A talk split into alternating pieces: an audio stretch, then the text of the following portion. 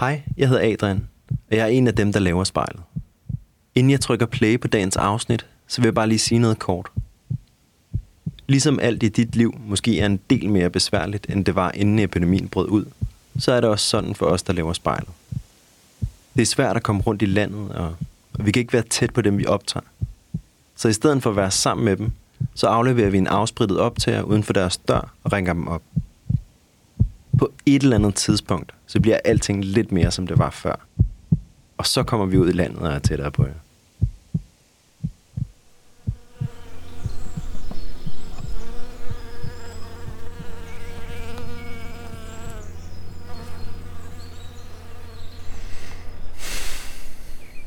Blomsterbuskene summer, rapsmarkerne lyser, og fuglene fløjter herude på landet, hvor, hvor jeg holder til for tiden. Alt under fred og idyll, og hele den her øh, kollektive pausesituation passer mig sådan set helt fint. Men det gør den måske kun, fordi jeg ved, at jeg stadig skal stå op og lave spejlet herfra. Og at jeg har en hverdag og en kontorplads at vende tilbage til ganske snart. Det ville være noget helt andet, hvis ikke jeg havde den horisont at orientere mig efter. Hvis jeg for eksempel var en af de mange unge mennesker, der er i dagpengesystemet, uden umiddelbar udsigt til at få noget at lave lige forløbig. Jeg er ret nysgerrig på, om det at være i dagpengesystemet føles værre eller bedre end normalt i den her kollektive krisesituation. Og hvad det gør ved ens selvopfattelse og selvværd, når man er i systemet i længere tid. Derfor har jeg lavet en aftale om at ringe til Sydhavnen i København, hvor Emil bor. Emil han har en øh, kandidatuddannelse inden for international politik og forvaltning, som han har klaret rigtig fint. Men han har nu været arbejdsløs i et halvt års tid. Jeg er spændt på at høre, hvad status er i hans situation, og på hvad der sker, når han ser sig selv i spejlet.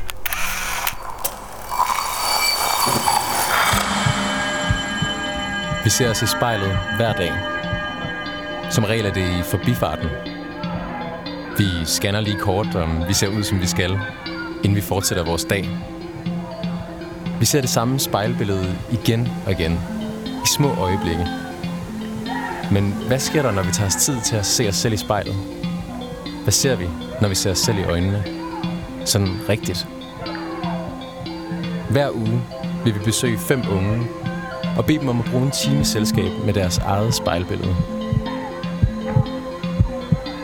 Jeg hedder Mads Bjørn Lundsgaard, og du lytter til spejlet.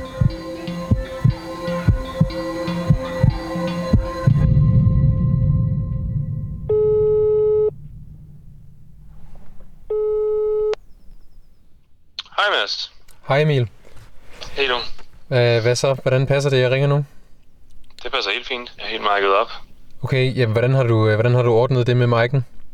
Jeg har øh, lydkort sat til min computer, og så har jeg sat min mikrofon gennem det, og sat et stativ op til min mund.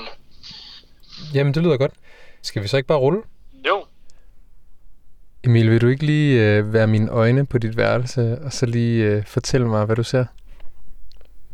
Jo, øh, jeg øh, sidder i øh, min stue, hvor øh, over i hjørnet i min sofa. Øh, det er en dejlig lys dag i dag, igen i dag. Øh, har sådan store, der er sådan store vinduer i stuen, så en meget lys, øh, meget lys lejlighed. Øh, jeg sidder som sagt over hjørnet i min sofa, og der er en masse sådan, øh, planter og, og musikinstrumenter øh, omkring mig her i stuen. Øh, lydanlæg og, og en masse træmøbler og lidt ting på væggene og, og så videre. Og hvor er vi henne i verden? Vi er i øh, den københavnske Sydhavn, som, øh, hvor jeg bor i en lille lejlighed med min kæreste, en toværelses, øh, lige ved siden af Valbyparken. Sådan den, den sidste, sidste del af Indre København, inden man rammer forstederne på Vestegnen. Betyder det noget for dig? Er det ikke en del af Vestegnen? øh, altså jeg er faktisk lidt øh, vokset op som FCK-fan, så på en måde kan jeg nok ikke helt løbe fra det. Men øh, det er ikke noget, der sidder dybt i mig. Klart. Jeg har, har mange gode venner fra Vestegnen faktisk, så øh, jeg har også øh, gode associationer til, øh, til Vestegnen. Emil, hvis du skulle introducere dig selv sådan helt formelt, hvad vil du så sige? Jeg, jeg hedder Emil Brix. Jeg er 27 år gammel. Jeg, jeg lige er færdiguddannet i øh, politik og forvaltning, eller international politik og forvaltning fra, fra Roskilde Universitet, og jeg er vokset op i en københavnsk forstad, og har boet i, i København og omegn det meste af mit liv, hvor jeg bor med min skønne kæreste Elisabeth. Og Emil, du siger, du, øh, du er lige blevet færdiguddannet. Ja, det var i, øh, i oktober-november. Så det vil sige, at du er gået ind i coronatiden her som, øh, som en af dem i, øh, i dagpengesystemet. Ja, simpelthen. Ja. Så, så sexet det lyder. Og det vil så sige, at nu, øh, altså som jeg forstår det, reglerne er blevet lavet sådan, at øh, de aktiviteter, der ellers er, de er suspenderet. Ja, der er, der er slækket på kravet om, at man skal søge de der 1-2 jobs om ugen. Øhm, så man skal ikke gøre lige så meget for at vise, at man står til rådighed for arbejdsmarkedet, eller hvordan man nu plejer at formulere det. Okay. Hvad laver du så, når du ikke står til rådighed for arbejdsmarkedet? så ses som venner og familie som alle andre. Man spiller også en masse musik og nyder at dyrke noget motion. Øh, nyder at læse bøger og gå lange ture i smukke steder og den slags ting. Ja. Så hverdagen er sådan en lille smule ferieagtig for dig for tiden? Både og, ikke? Øh, altså det er jo lidt, øh, man kan jo undgå at blive ramt den der sådan lidt katastrofefølelse, øh, der er. Og man kan jo ikke øh, på samme måde lave alle de ting, som man vil gøre, når man har ferie. Ikke? Tage ud, tage ud og spise og tage i byen. Og to, altså for mig tolker jeg ikke rigtig det her som, øh, som en ferie egentlig. Altså jeg, jeg tror, jeg, jeg vil søge det samme mængde jobs, basically, uanset om jeg var forpligtet til det eller ej. Ja, jeg glæder mig til at komme ud og lave et eller andet. Så det er sådan set ikke øh, så afhængigt af, hvad myndighederne beder mig om eller ej, tror jeg. Emil, øh, du har jo sagt ja til at, at sidde en time i, øh, i dit eget øh, spejlbillede selskab i dag. Ja. Hvad tænker du om at skulle sidde og kigge dig selv i spejlet så længe? Det er jo øh, angstprovokerende som altid, men, øh, men sikkert også godt for, den, øh, for min egen udvikling eller alt andet. Hvad tænker du er angstprovokerende ved det? Tit går livet så stærkt, at man nok ikke har så, så meget tid til at gøre den slags. Altså jeg er ikke en af dem, der skriver dagbog hver dag, eller så så det er ikke noget, man gør så tit. Så det er alene, at det er uvandt, tror jeg, er det langt provokerende. Så kan sandheden jo som bekendt gøre ondt. Hvis man godt kan lide øh, den mere sådan, sådan støjende, men samtidig smukke sådan 90'er rock, men så måske væsentligt mere gakket, så er det et godt bud.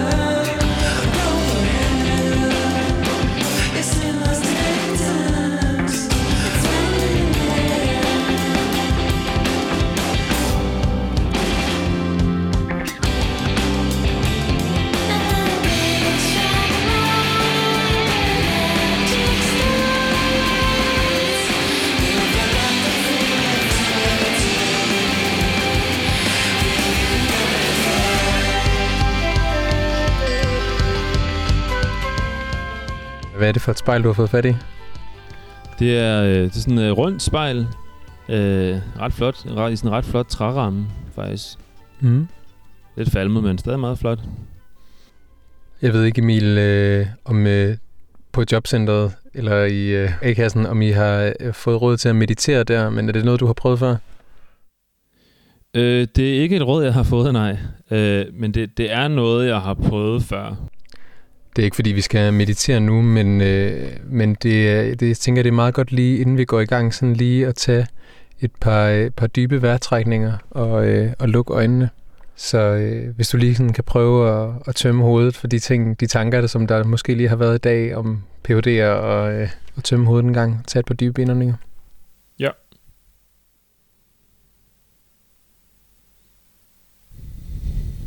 Og så må du godt åbne øjnene og øh, Fortæl mig, hvad du ser i spejlet. Mm-hmm. Altså, jeg sidder med... sådan helt direkte, så sidder jeg med et headset på. Sådan en ordentlig hørebøffer. Så mit skæg vil blive lidt langt. Og så, øh, så døjer jeg desværre med sådan noget skæleksem, som viser sig i sådan nogle røde plamager omkring min næse. Det er lidt, øh, det er lidt irriterende. Det er sådan noget, der aldrig går helt væk. Kommer, kommer frem og tilbage. Så, øh, så ser lidt træt ud. Har ikke sovet så godt en nat. Og også lidt solbrun heldigvis, med det, på grund af det gode vejr her. Så du siger, du er lidt, øh, du er lidt træt, og du har fået lidt langt skæg, så, øh, Ja, men også lidt solbrun. Så det, som du sagde før med, at der både havde været tid til at gå ture og, og have det godt, ja. men at der selvfølgelig også har været noget frustrerende, at det har på en eller anden måde også forplantet sig i dit ansigt. Det kan man måske godt sige. Jeg tror, jeg tror måske mere, det er et udtryk for, at jeg ikke går så meget op i at holde mit, uh, mit skæg helt kort. jeg tror mere, jeg er, mere, mere jeg er oppe i hovedet det meste af tiden, end uh, at pleje mit, uh, mit udseende så meget. Ja, du siger øh, det der skældeksem, at det er sådan lidt irriterende. Ja, ja. Er der nogle andre følelser end sådan bare lidt irriterende tilknyttet det? Øh, det er der vel nok, ja. Altså, det, det er jo ikke... øh, Man vil gerne se sådan nogenlunde ud, ikke? Nogenlunde pæn og renlivet. Så også de der røde blamager, de selvfølgelig... Jeg kan godt det knytter sig til lidt teenage øh, bumseangst eller et eller andet øh, i den stil. Det skal jeg ikke kunne sige. Men er det noget, du sådan lige bare lægger mærke til nu, eller er det noget, du sådan tænker over, hver gang du lige går forbi et spejl? Ej, det er rimelig åbenlyst, så det, det tror jeg nok, jeg tænker over hver gang. Og du siger, det giver dig sådan lidt teenage bumseangst. Ja, måske. Er heldigvis ikke lige så slemt. Det, det virker heldigvis, som om man kun skal være teenager en gang i livet. Og så hmm. stopper det faktisk sådan rigtig meget. Så i virkeligheden, så har det ikke så meget med bumserne at gøre, men mere, hvad man tænker over dem. Helt sikkert. Jeg har da også vendt mig lidt med til det. Når du tænker på dig selv som teenager, Mm. hvad føler du så, øh, hvad føler du så, du har taget med? Øhm, jeg føler forhåbentlig, at jeg har taget så lidt med som muligt. jeg tror, jeg synes, det er uden, uden sammenligning den værste periode i, i, i mit liv.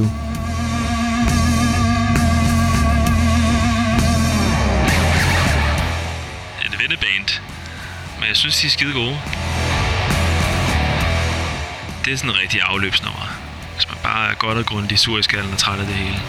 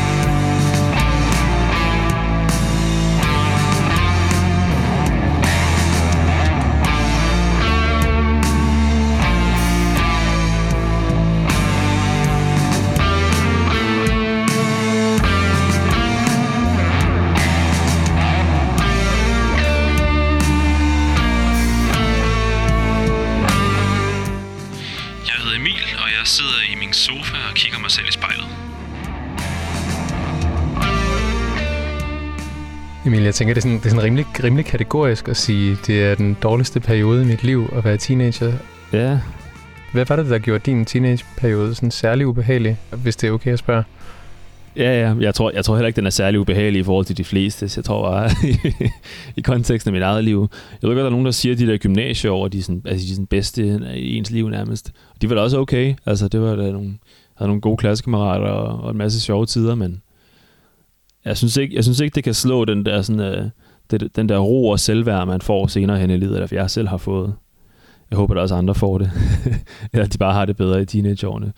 Øhm, men, øh, men ja, altså det, der sker jo en masse i ens krop. Jeg gik fra at være 1,70 øh, og veje 60 kilo til at være 1,88 og veje 60 kilo i løbet af et år. Og det, den, den slags ting, tror jeg, der fucker lidt med en.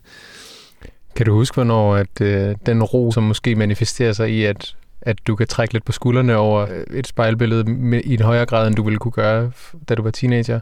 Kan du huske, hvornår den ro ligesom indfandt sig? At, Jeg gik på et relativt øh, snobbet og konformt gymnasium, synes jeg selv i hvert fald. Jeg tror sådan i slutningen af 3.G blev sådan mere og mere ligeglad med, med folks reaktioner på ting og sådan noget. Altså det er selvfølgelig ikke helt øh, uempatisk eller på den måde ligeglad, men, men mere ligeglad med den der sådan usynlige sociale kontrol, eller der godt kan ligge i, at, at teenager hele tiden skal korrigere hinanden på, hvordan de ser ud og alt sådan noget fisk der.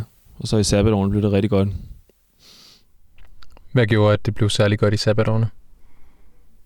jeg fik et, et arbejde som en af de der, de der forfærdelige mennesker på gaden, og prøver at stoppe dig op og, og skrive dig op til, til noget velgørenhed. Faser bliver de kaldt. Det er heller ikke sjovt at være på den side øh, af det. Det er forfærdeligt for alle involverede, tror jeg, det meste af tiden. Men, øh, men fællesskabet på arbejdet var virkelig godt. Øhm, øh, og masse, altså meget forskellige typer, men sådan alle sammen kendetegnet ved en, ved en imødekommenhed. Og de var bare helt, øh, helt, helt anderledes afslappet og nørdet, end, øh, end, end hvad jeg havde været vant til før.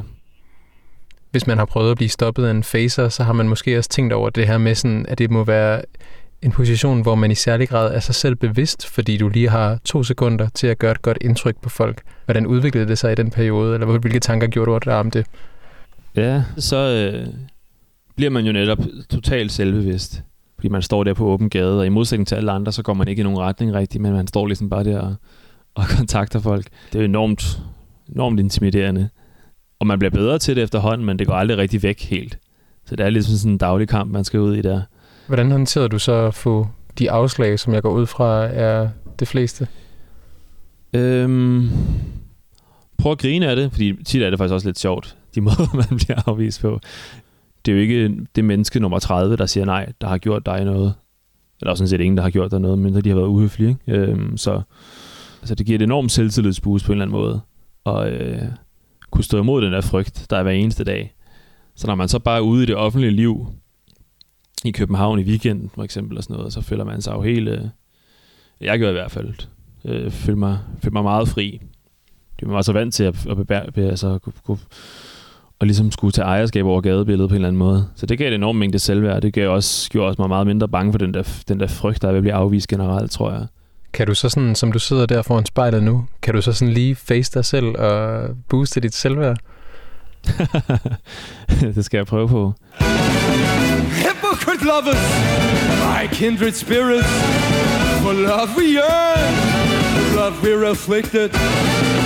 Hypocrite attendant, my fellow Det er sådan en gang uh, avantgarde punk med sax og, og støj og alt muligt. De er super dygtige.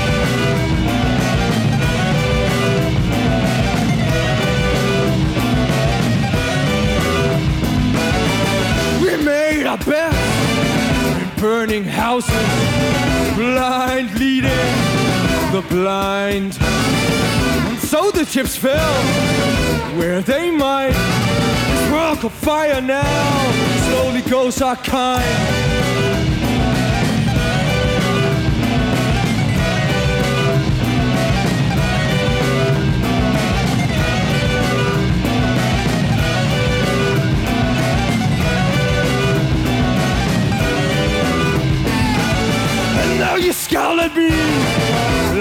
Was the fool. Every simple man, every savage dog. As I'm making sail, as the storm begins, as I clench my reward, as we leave with the wind.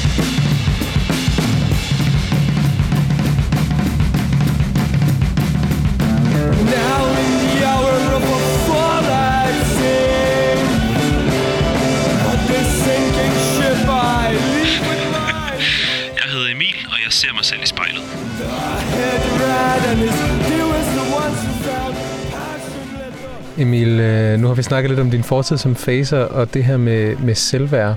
Og øh, en af grundene til, at jeg også tænkte, at det var spændende at snakke med dig i dag, det er jo også fordi, at du befinder dig i en situation, som mange beskriver som hårdt for selvværdet. Det her med, at du er blevet færdig med din uddannelse, og nu er i det her sådan limbo, hvor man er på dagpenge og øh, leder efter et job. Og det er der en hel masse uvidshed forbundet med, går jeg ud fra. Øhm, ja, jeg blev færdig der i, i, i oktober. Sådan et speciale, det er jo en ordentlig mundfuld øhm, af en opgave, 100 sider lang. Øhm, det gik rigtig godt og rigtig lettet også, men jeg var også bare træt efter at have taget... Øh, jeg, tog, jeg tog tre sabbatår inden universitetet, men så har jeg så taget den direkte fem år i streg. Så på den måde har jeg altså kostet samfundet virkelig få penge. Det var jeg meget stolt af. Så da jeg var færdig, var jeg faktisk, der var jeg rimelig smadret. Og så skal man jo så melde sig ledig i dagen efter, man har afleveret, hvis ikke man har noget job. Øh, det havde jeg ikke. Så det, det, det gjorde jeg. Det lyder som en øh, følelsesmæssig øh, rollercoaster af døgn. ja, lidt. Ja, stå op med det tørremand, efter at have fejret det. Og så meldte sig ledig og skulle, øh, skulle forholde sig til diverse blanketter og sådan noget. Det var, det var helt sikkert et, øh, et stemningsskift, der var lidt specielt. Jamen, så gik jeg jo stille og roligt i gang med at søge jobs. Så jeg, jeg er til, til sådan en åbningsmøde inde i A-kassen som det første, tror jeg.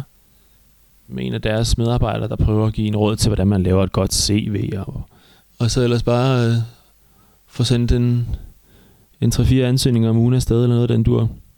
Prøv at få held med det. Der skete, det skete der så ikke så tydeligvis, siden jeg stadig sidder her. Øh, Når du sidder og kigger dig selv i spejlet, mens du snakker om det her, Emil, hvad, hvad synes du så, det er for en energi, du sender ud? Hvordan aflæser du det spejlbillede? øh, oh, det ved jeg ikke. Man er sådan lidt en, øh, ja, det er lidt en form for sådan... Øh, der kan godt føles lidt retningsløst, tror jeg. Lidt modløst, på en eller anden måde selvfølgelig. Man er vant til, når man, når man sådan kommunikerer noget til nogen, så får en eller anden respons tilbage. Så når man sender en masse ansøgninger, og man ikke får respons tilbage, andet end de der automatiserede mails, hvor der står, at folk har modtaget ens ansøgninger, og de fandt en anden kandidat, og hvad den nu kan være. Altså envejskommunikation er rimelig kedeligt, ikke? Så ja, lidt modløst måske. Så det vil sige, at i dit job som, øh, som facer, så fik du sådan umiddelbar respons på øh, den energi, du sendte ud i gadebilledet, men det her, det er sådan fuldstændig et, et tomrum, hvor du bare sender øh, et gladet hey ud, og så kommer der, et, øh, så kommer der en automatsvar tilbage. Ja, præcis. Det skulle være ret kedeligt egentlig. Det er den der stillhed der, den tror jeg ikke er så god til at forholde mig til egentlig.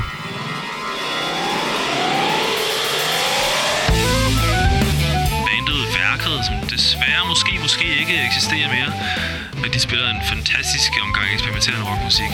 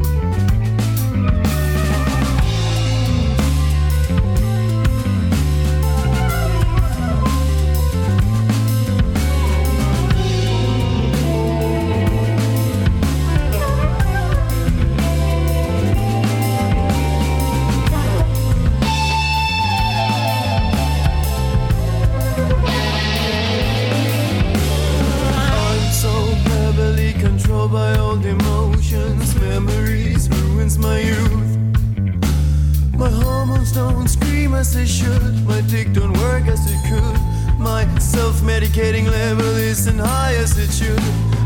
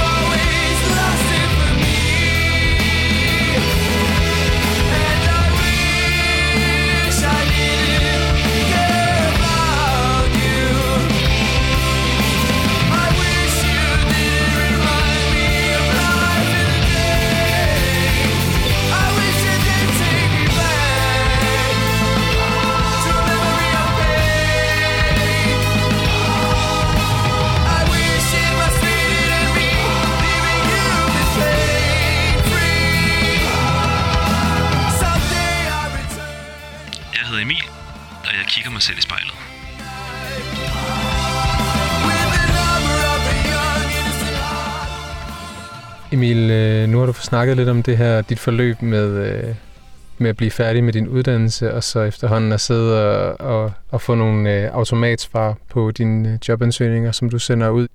Her, da, da coronaen så kommer og skaber en meget sådan uvis situation for os alle sammen, hvordan påvirker det dine følelser omkring at være i det system?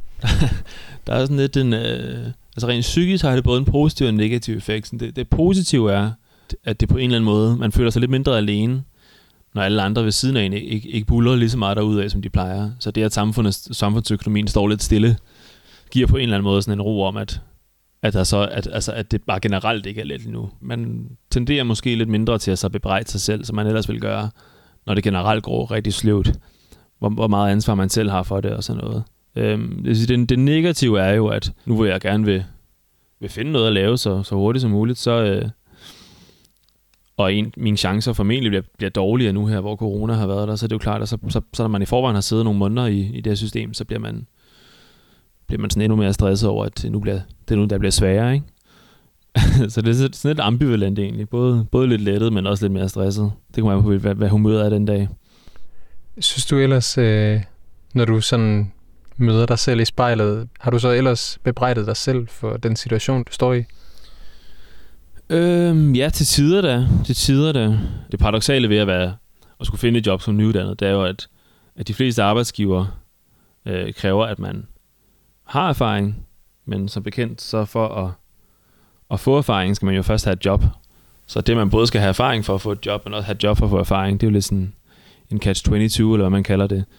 Sådan, det er jeg indforstået med.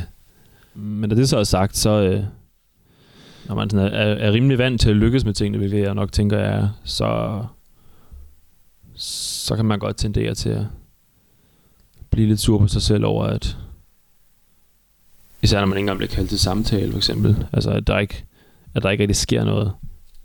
Og man prøver at tage forskellige metoder i brug og så videre, og det heller ikke rigtig rykker. Så det, altså, det kan selvfølgelig godt få en til at tænke over, om det, om det så er noget, man selv gør forkert. Emil, øh, du sagde, at, øh, at du var et menneske, som var øh, vant til at have succes med ting. Når du møder dig selv i spejlet i dag og tager den her situation i betragtning, hvor det selvfølgelig der er noget frustration forbundet med, at, at der er nogle ting, der ikke lykkes. Hvis du sådan tænker tilbage, eller sådan prøver at se, hvordan det ansigt er, er blevet skabt eller rundet, hvad har du lykkes med i dit liv? Altså for eksempel arbejdsløshed er ikke noget, jeg rigtig har prøvet før, kun ganske kort. Øhm, og jeg er da vant til, når jeg lægger en ordentlig indsats i det, i noget, så, så sker der også noget. Ikke? Altså for eksempel er vant til at klare mig godt på studiet. Jeg har haft nogle gode studiejobs under, undervejs. Øh, jeg formåede at komme i praktik undervejs på studiet, som de jo også altid forestår, man skal. Ikke? Øh, jeg var nede i Europaparlamentet i Bruxelles, så efter at have sendt, hvad må det være efterhånden, en 100 ansøgninger eller et eller andet, og det stadig ikke er lykkedes, så, så, så, så, så synes jeg, det virker som om, jeg har lagt en, en indsats i det, uden der rigtig er sket noget. Ja, hvis du kigger dig selv i spejlet, Emil, hvad, hvad synes du så, det gør ved dit kropssprog, det her, den følelse? Jamen, hænger nok lidt med mulen, eller hvad man, hvad man kalder det. ja, det er, jo en, det er jo en frustrerende følelse, så det er ikke sådan, at jeg, så jeg sidder og smiler, imens jeg fortæller om det. Altså generelt, når man følger debatten, så er det som om, at det der med at få et arbejde kun handler om, hvor, hvor, hvor stor er lønnen for det arbejde i forhold til den ydelse, man får. Altså, for, for mig personligt i hvert fald, så er det meget mere, at, at føle, at man bidrager. Det er enormt vigtigt for mig. At, at være del af sådan et, et fællesskab i hverdagen er enormt vigtigt. Altså det der med, at du har nogle, nogle mennesker, du møder op sammen med og gør noget med sammen, og du føler, at du har faglighed nok til at kunne bidrage til det fællesskab. Altså det er enormt vigtigt. Jeg tror, at næsten alle mennesker bliver deprimeret, hvis ikke de har det. Efter øh, to-tre måneder, så, øh, blev jeg så træt af ikke at have det i mit liv, at jeg valgte at gå i det, man kalder virksomhedspraktik. Det simulerer lidt at have et arbejde. Men det, det valgte jeg at blive hos, hos Miljøorganisationen NOA. Det valgte jeg simpelthen at gøre for at have noget, have noget meningsfuldt at tage mig til i hverdagen. Og hvor jeg har mødt en masse fantastiske mennesker og været en del af et, et dejligt fællesskab der. Nu kan jeg så ikke gøre lige nu, det er klart, men øh, i den tid, jeg gjorde det, har det også gjort underværker for mit eget humør det er også på en måde lidt i vendeband en, en medpraktikant, jeg har til daglig, der hedder Rasmus. Og de spiller også en, en fantastisk omgang uh, lidt retro-rock. What am I to do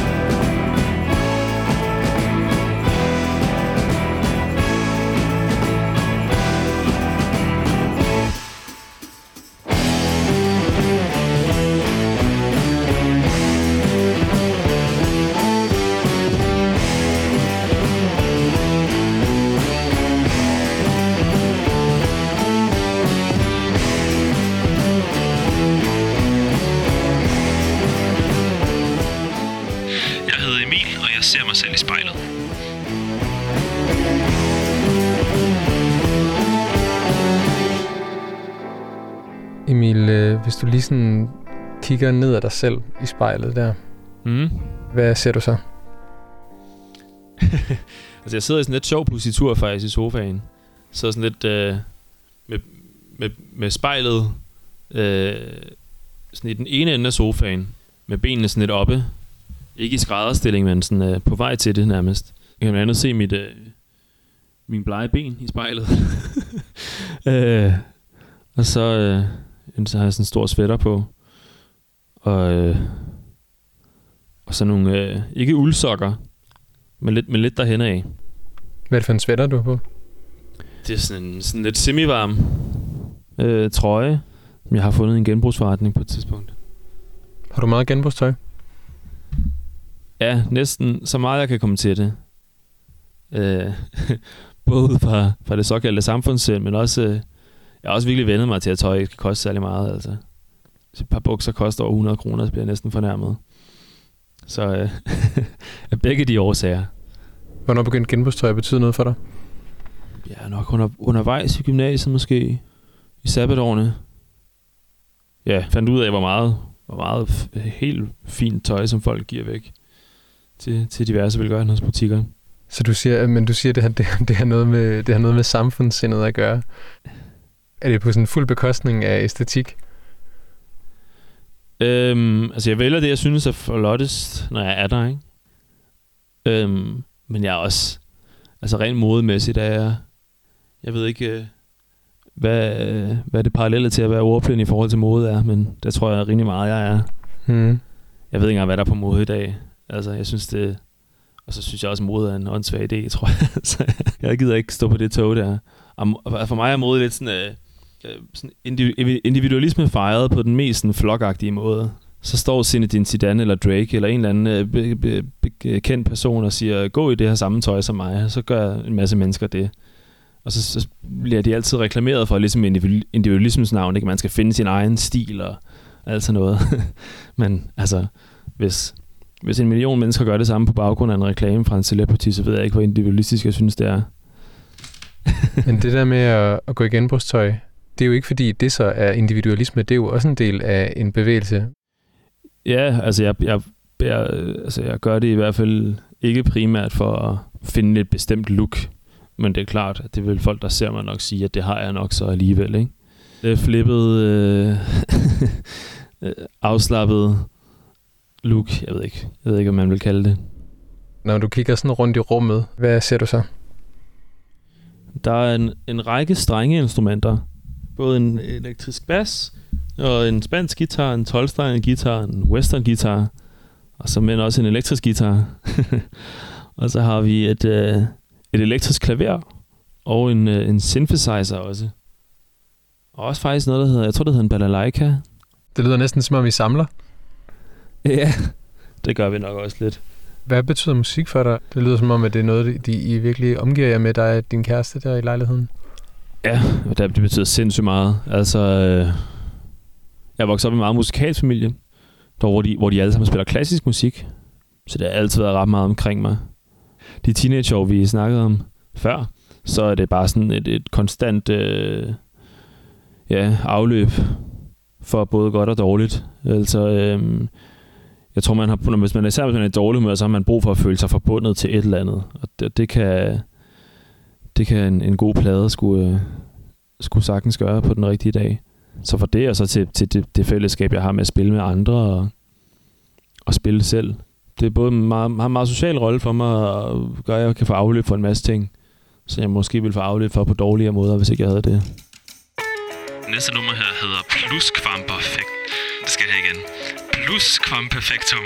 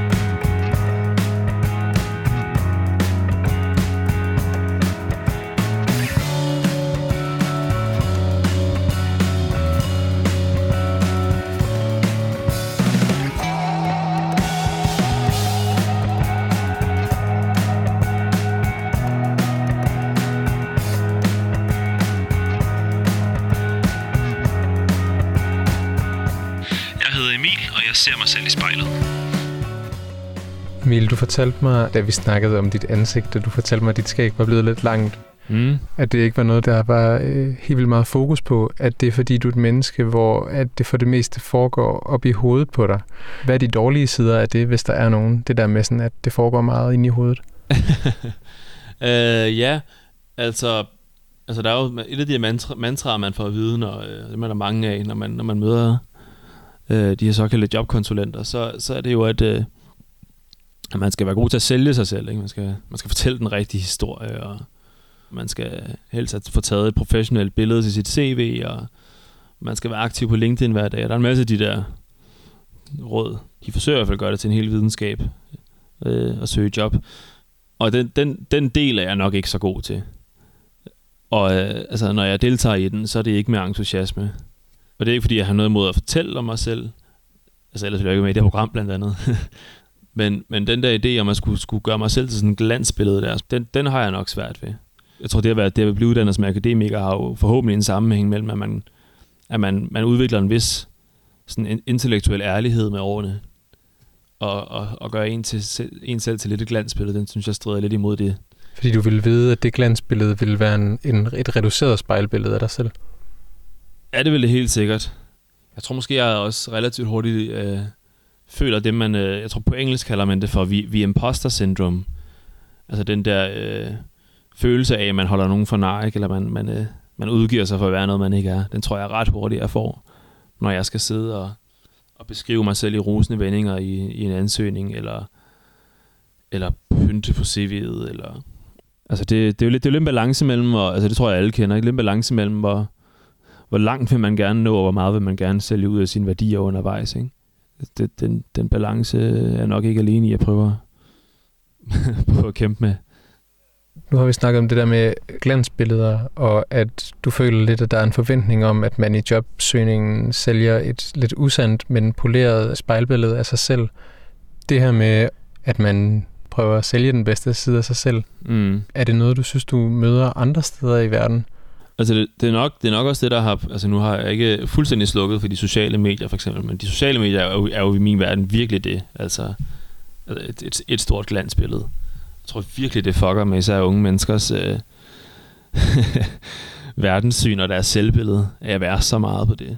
Og jeg tror da, at, at det må gøre noget ved folk at møde så mange glansbilleder i deres hverdag. Så jeg har da, også- jeg har da også selv på at slukke så meget for de der sociale medier som muligt.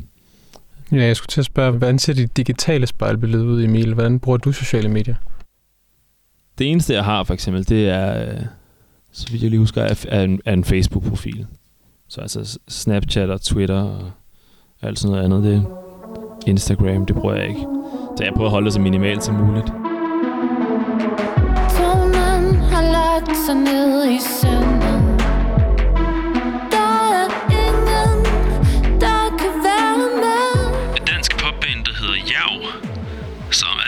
Suverænt bedste popband, vi har i dag. Det, der, det har sådan en rigtig god swagger over sig. Det er virkelig det er et nummer med selvtillid.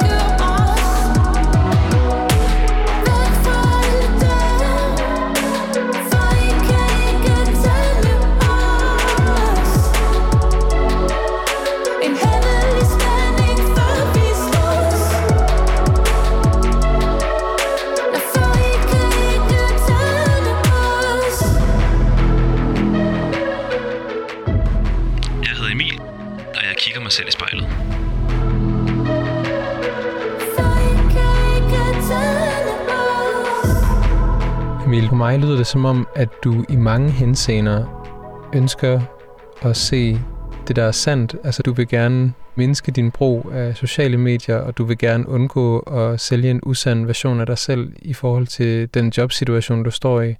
Og når du beskriver dit spejlbillede for mig, så lægger du også vægt på, eller du skjuler i hvert fald ikke, øh, den eksem der, og det, det skæg, som, som ikke er sådan helt veltrimmet. At ligger der en eller anden mere sådan grundlæggende filosofi i det her med sådan at forsøge at se tingene for, hvad de virkelig er? det kan da godt være. Jeg tror måske nogle gange lidt for meget, øh, hvis jeg skal være ærlig. Måske bliver det nogle gange lidt påtaget. Og måske burde jeg nogle gange slu, sluge lidt flere kameler i forhold til det. Øhm, men på den anden side er det jo også, tænker jeg, det der giver en noget integritet, at man tør, øh, tør stå ved nogle ting, og tør at lade være at gå op i nogle ting, som der er et socialt pres på, at man skal gøre. Ikke?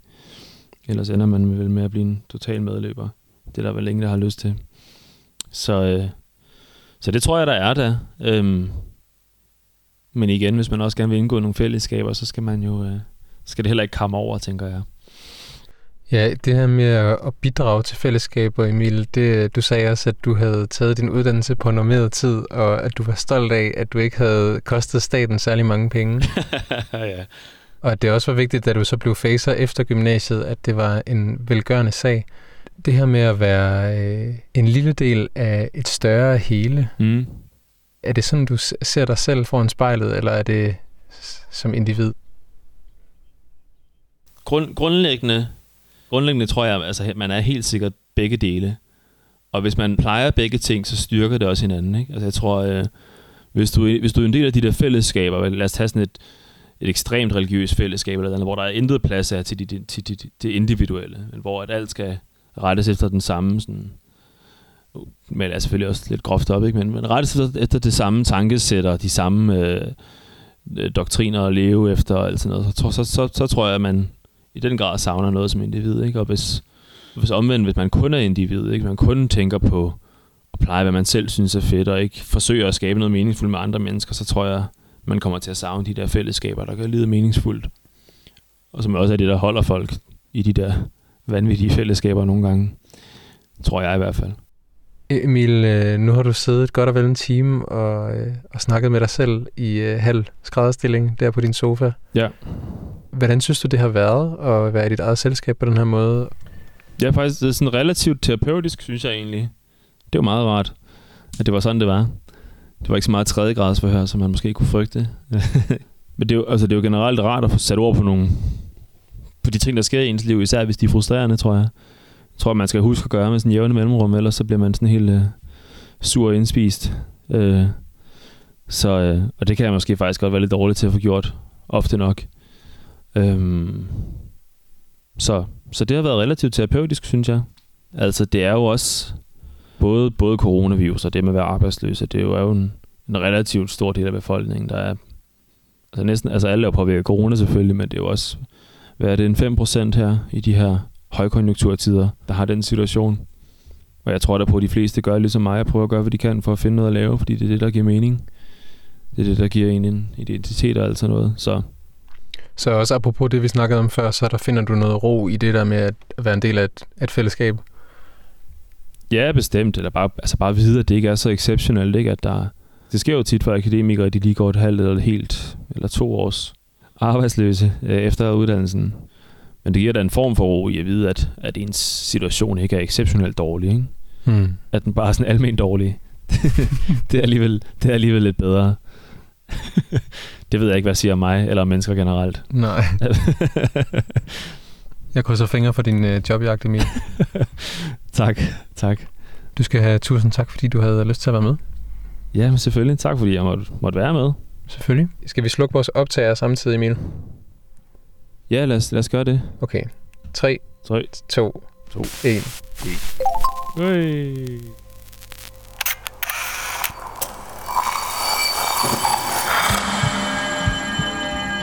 Du har lyttet til spejlet. Produceret af Kontrafej. Klippet og tilrettelagt af mig. Jeg hedder Mads Bjørn Lundsgaard. og vores redaktør er Kim Pilvester. Musikken blev valgt af personen foran spejlet, og du kan finde spejlets playliste på din streamingtjeneste.